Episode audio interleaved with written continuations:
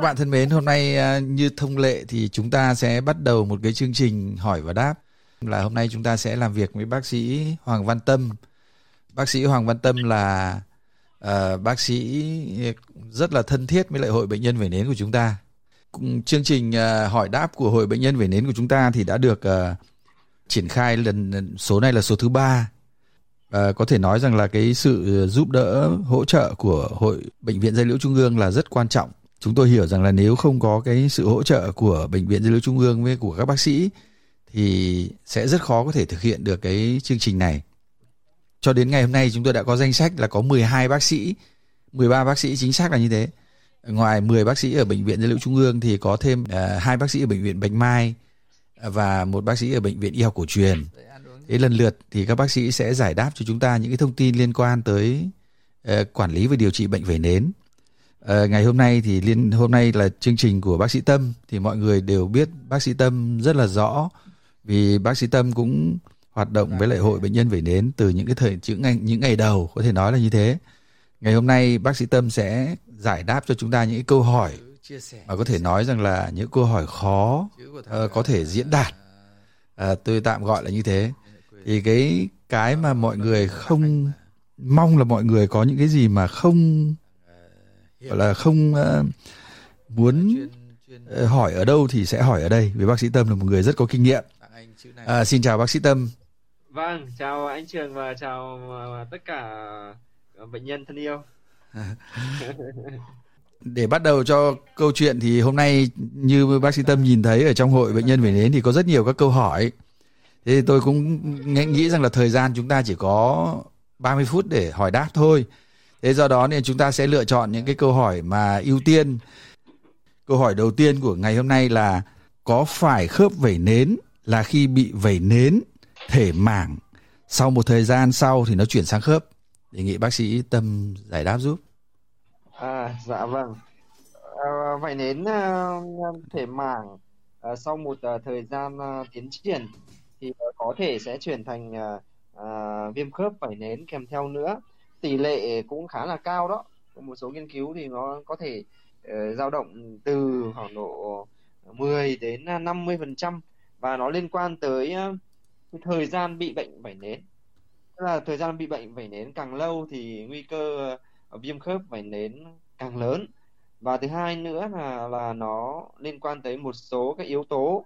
Ví dụ như bệnh nhân sử dụng thuốc tiêm corticoid rồi thì vẩy nến ở một số vùng da đặc biệt ví dụ như vùng uh, nếp kẽ vùng uh, vùng móng tay móng chân mà nặng thì dễ tiến triển thành nguy cơ viêm khớp vẩy nến hơn. Đó đó là một số ra, ra cái cái cái giải đáp của bác sĩ. Không biết mọi người rõ chưa nhỉ? Vâng. À, cảm ơn bác sĩ. À, cái câu hỏi thứ hai mà mong được hỏi bác sĩ có một bạn đặt câu hỏi là cháu bị vẩy nến ở vùng trán thì có nên dùng skin care ở vùng đó không? Hàng ngày như da mặt như da mặt bình thường không? Có nên bôi kem chống nắng lên vùng bị vẩy nến hay không? Vâng.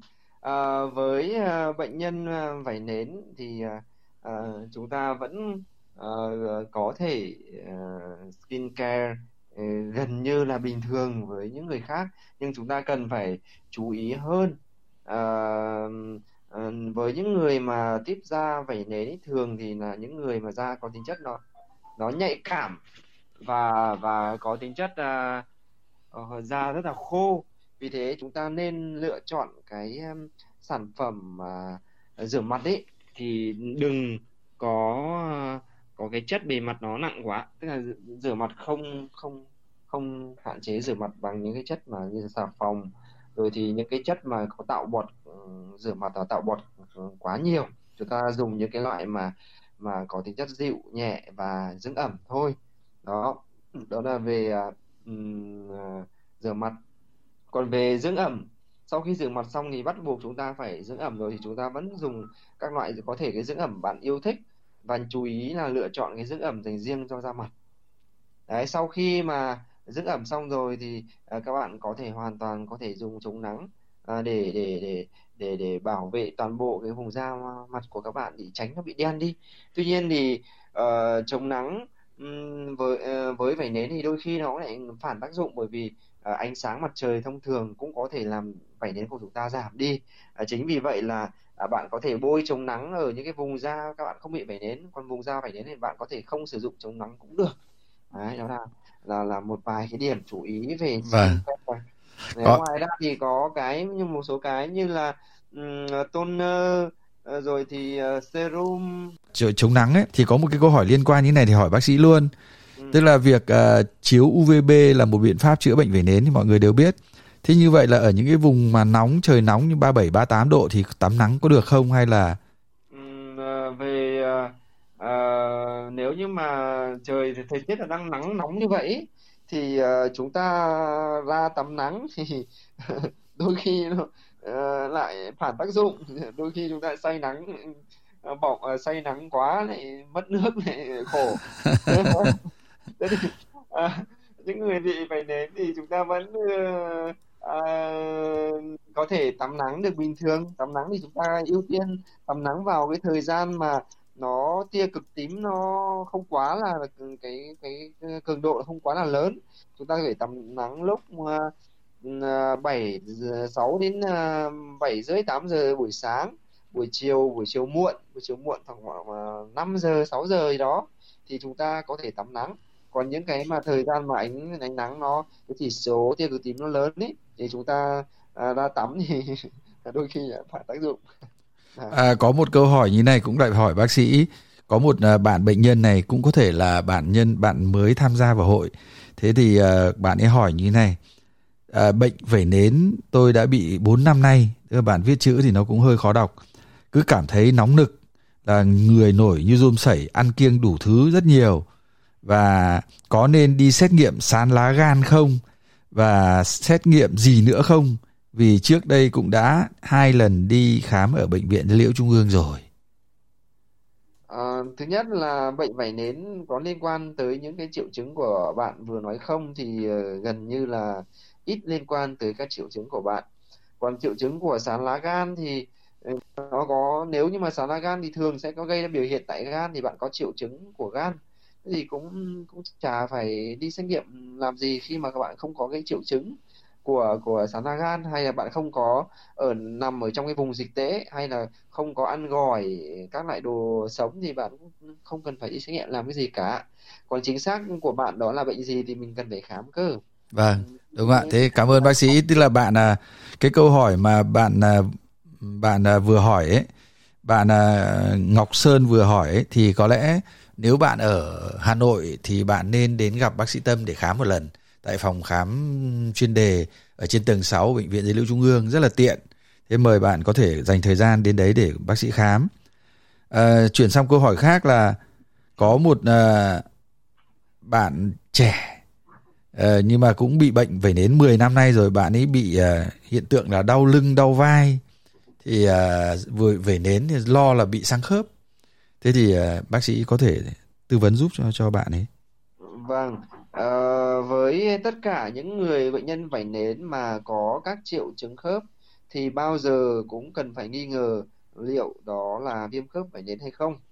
Đó, nhưng mà để mà chẩn đoán chắc chắn đó là viêm khớp vảy nến ấy thì cần phải đến ờ, khám ờ, một là bác sĩ da liễu, hai là quan trọng nhất là đến bác sĩ về chuyên khoa về cơ xương khớp. Như thế khám và chụp chiếu sẽ và làm xét nghiệm sẽ cho bạn à, cái kết quả trả lời chính xác nhất của bạn thì mình khuyến cáo nên đi thăm khám để để để chẩn đoán viêm khớp vảy nến và để điều trị can thiệp sớm. Vâng, cảm ơn bác sĩ. Có một cái thông tin này nữa như các bạn mà hôm nay hỏi liên quan đến khớp ấy thì đề nghị các bạn xem lại cái video clip mà hôm trước hội chúng ta đã làm với bác sĩ Nhâm ở bệnh viện Bạch Mai và bác sĩ Nhâm cũng giải đáp khá đầy đủ liên quan tới thông tin đến khớp và những cái câu hỏi của khớp thì hôm nay chúng ta sẽ tạm dừng ở phương án khớp ở đây. Thế có một cái câu hỏi sang câu hỏi khác tắm thì có nên kỳ sạch những cái mảng vẩy nến ở trên cơ thể hay không? À, vâng, chúng ta biết rằng là à, cái gì nó nó làm ờ, quá quá mức thì nó cũng không tốt. Thế thì bạn bạn cái lúc tắm thì bạn hoàn toàn bạn có thể tắm và bạn xoa rất là nhẹ nhàng thôi bạn đừng có miết miết chặt thì cố cố làm sao mà siết chặt và, và làm mọi thứ để vảy nó bong hết làm gì cả. Bởi vì bạn à, có nhiều phương pháp để bong vảy như dưỡng ẩm dùng thuốc bôi nữa. Chính vì thế chúng ta hãy cứ tắm như một người bình thường. Chúng ta hãy uh, massage nhẹ nhàng thư giãn nhẹ nhàng thôi. Và nếu bạn kỳ mạnh quá có thể làm cho vảy nến bị bụi nhiễm thêm. Rồi đôi khi xuất hiện vảy nến ở cái vùng mà chấn thương. Đó. Vâng cảm ơn à, đây là câu hỏi của bạn à, Sơn Trần Sơn. Thì bạn Sơn chắc là thỏa mãn với câu trả lời bởi vì là trong điều trị vẩy nến ấy, như rất rất nhiều lần hội chúng ta cũng đã chia sẻ là chúng ta cũng đừng có cố kỳ cọ và không được thậm chí không gãi hạn chế gãi đến mức tối thiểu là không được gãi để cho nó không bị tổn thương và nó sẽ bị gây ra ngứa thêm. Giống như bác uh, sĩ tâm vừa mới nói là có thể gây bội nhiễm. Thế thì uh, sang đến một câu hỏi khác liên quan đến điều trị thuốc sinh học. Bác sĩ tâm ạ có rất nhiều bệnh nhân cũng đều hỏi là phương pháp điều trị thuốc sinh học bây giờ và các bệnh nhân các bệnh nhân thì thường tiêm loại nào và tác dụng nó có tác dụng phụ ra làm sao? Đấy là một câu hỏi liên quan đến đến uh, điều trị thuốc sinh học. Bác sĩ tâm cũng đã từng giúp đang điều trị cho nhiều bệnh nhân uh, bằng thuốc sinh học bằng những thuốc sinh học khác nhau. Thì đề nghị bác sĩ tâm giúp cho mọi người thông tin này. Vâng thuốc sinh học là một uh, cuộc cách mạng trong điều trị uh, bệnh uh, vảy nến và đặc biệt đó là viêm khớp vảy nến. Thế thì uh, thuốc sinh học uh, được uh, chỉ định trong những trường hợp nào? Uh, trường hợp um, những trường hợp mà bệnh nhân thất bại với phương pháp điều trị thông thường là chúng ta có chỉ định điều trị thuốc sinh học. Rồi những bệnh nhân mà viêm khớp vảy nến mà có cái yếu tố tiên lượng tiến triển là nặng. Đó thế thì thì có thể là chúng ta có thể sử dụng ngay cái thuốc sinh học nếu như thất bại với thuốc NSAID à, ờ, một ờ, đó là chỉ định đó còn lại thì về việc à, lựa chọn à, thuốc sinh học nào thì à, à, sẽ phụ thuộc vào từng bệnh nhân sẽ phụ thuộc vào uh, thể bệnh của bệnh nhân. Lứa tuổi rồi thì bệnh lý kèm theo rồi mức độ nặng của bệnh. Thế thì thông thường hiện tại bây giờ ở Việt Nam À, hay sử dụng những loại thuốc sinh học sau thứ nhất là thuốc à, à, uh, uh, Frizeron đó là thuốc uh, của hãng Novartis uh, thuốc thứ hai đó là Stelara, đó là uh, thuốc của hãng uh, Janssen Silac. Thuốc thứ ba đó là Humira, uh, cái này là của uh, của của uh, Abbott Hoa Kỳ. À, thuốc thứ tư đó là uh, Remicade, cái này cũng của Janssen. Đó, đó là bốn loại thuốc mà hiện tại uh, được đánh giá là khá là hiệu quả trong uh, viêm uh, trong vảy nến và viêm khớp vảy nến.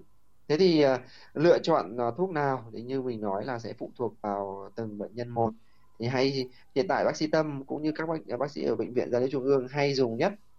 Đó là Flyderon, Stelara và Humira uh, Remicade thì trước đây hay dùng nhưng hiện tại bây giờ thì đã ít dùng hơn bởi vì uh, cái tỷ lệ mà sinh kháng kháng thể chống lại cái uh, thuốc này khá là lớn. Vì thế là uh, các bác sĩ thường dùng ba loại thuốc kia hơn.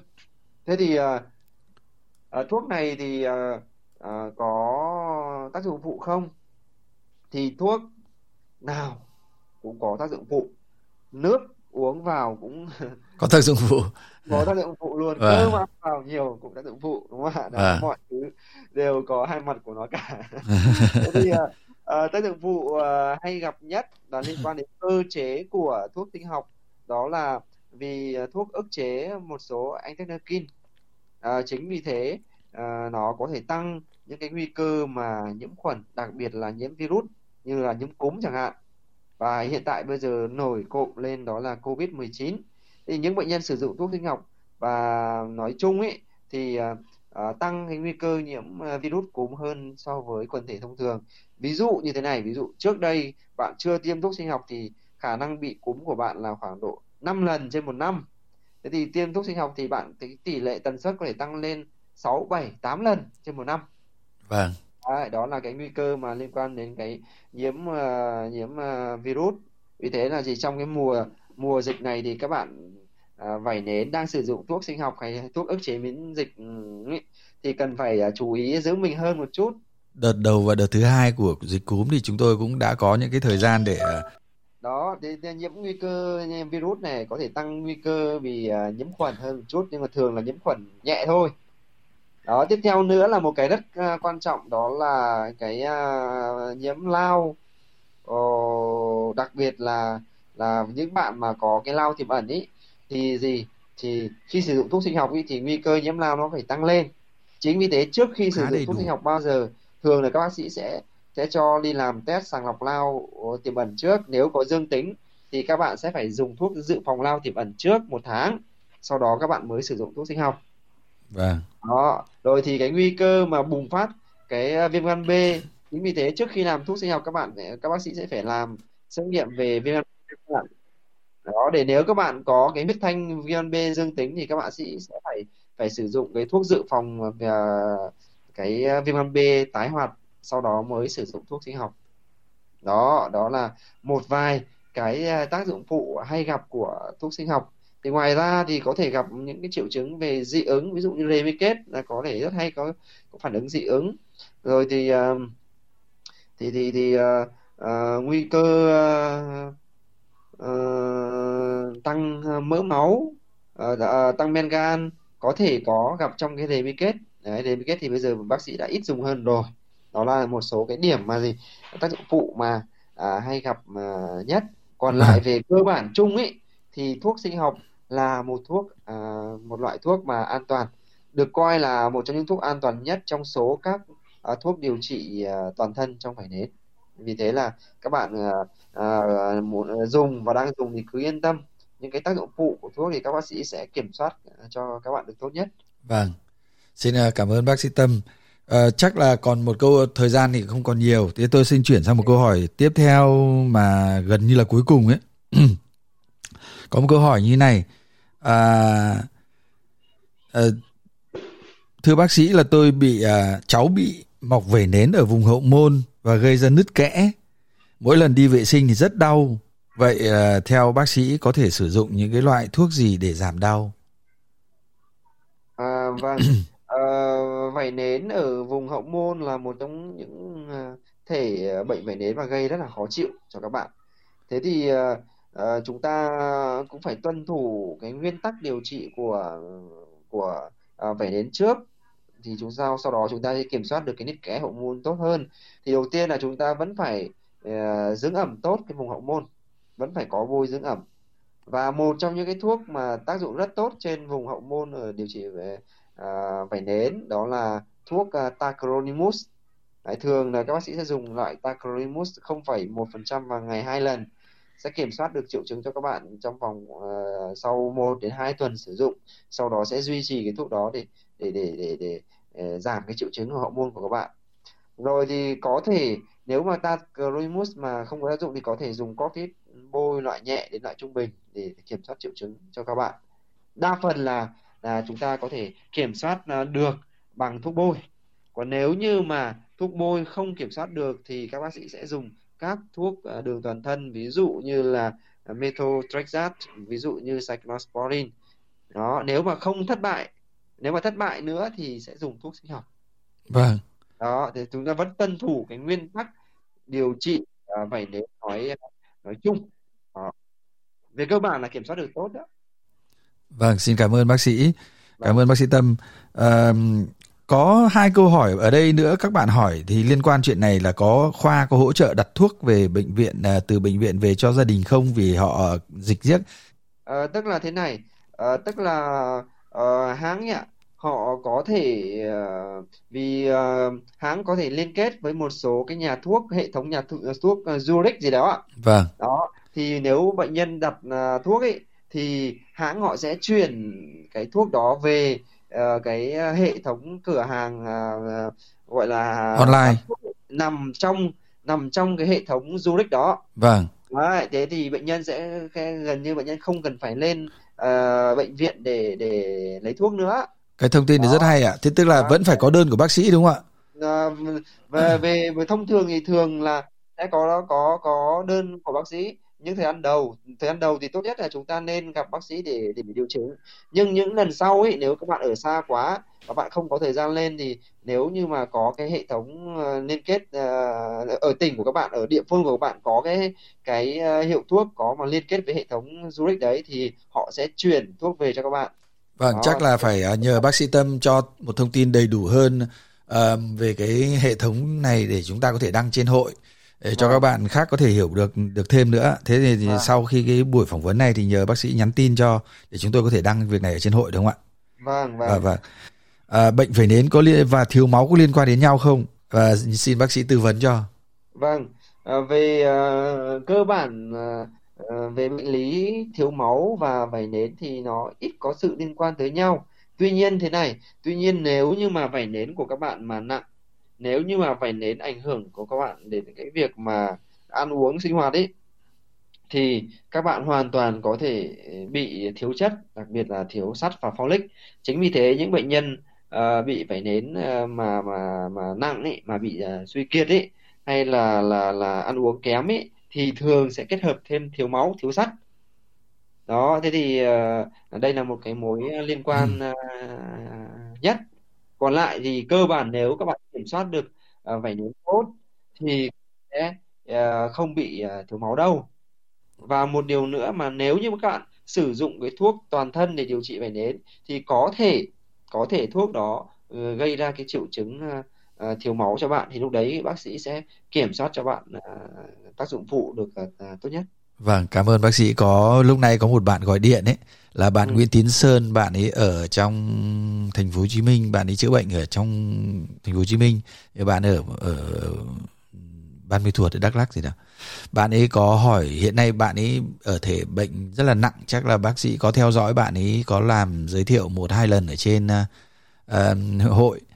Thế thì bạn ấy uh, có một câu hỏi là vẩy nến khô có xuất hiện vài đốm mù nhỏ nhưng không chuyển qua vẩy nến thể mù.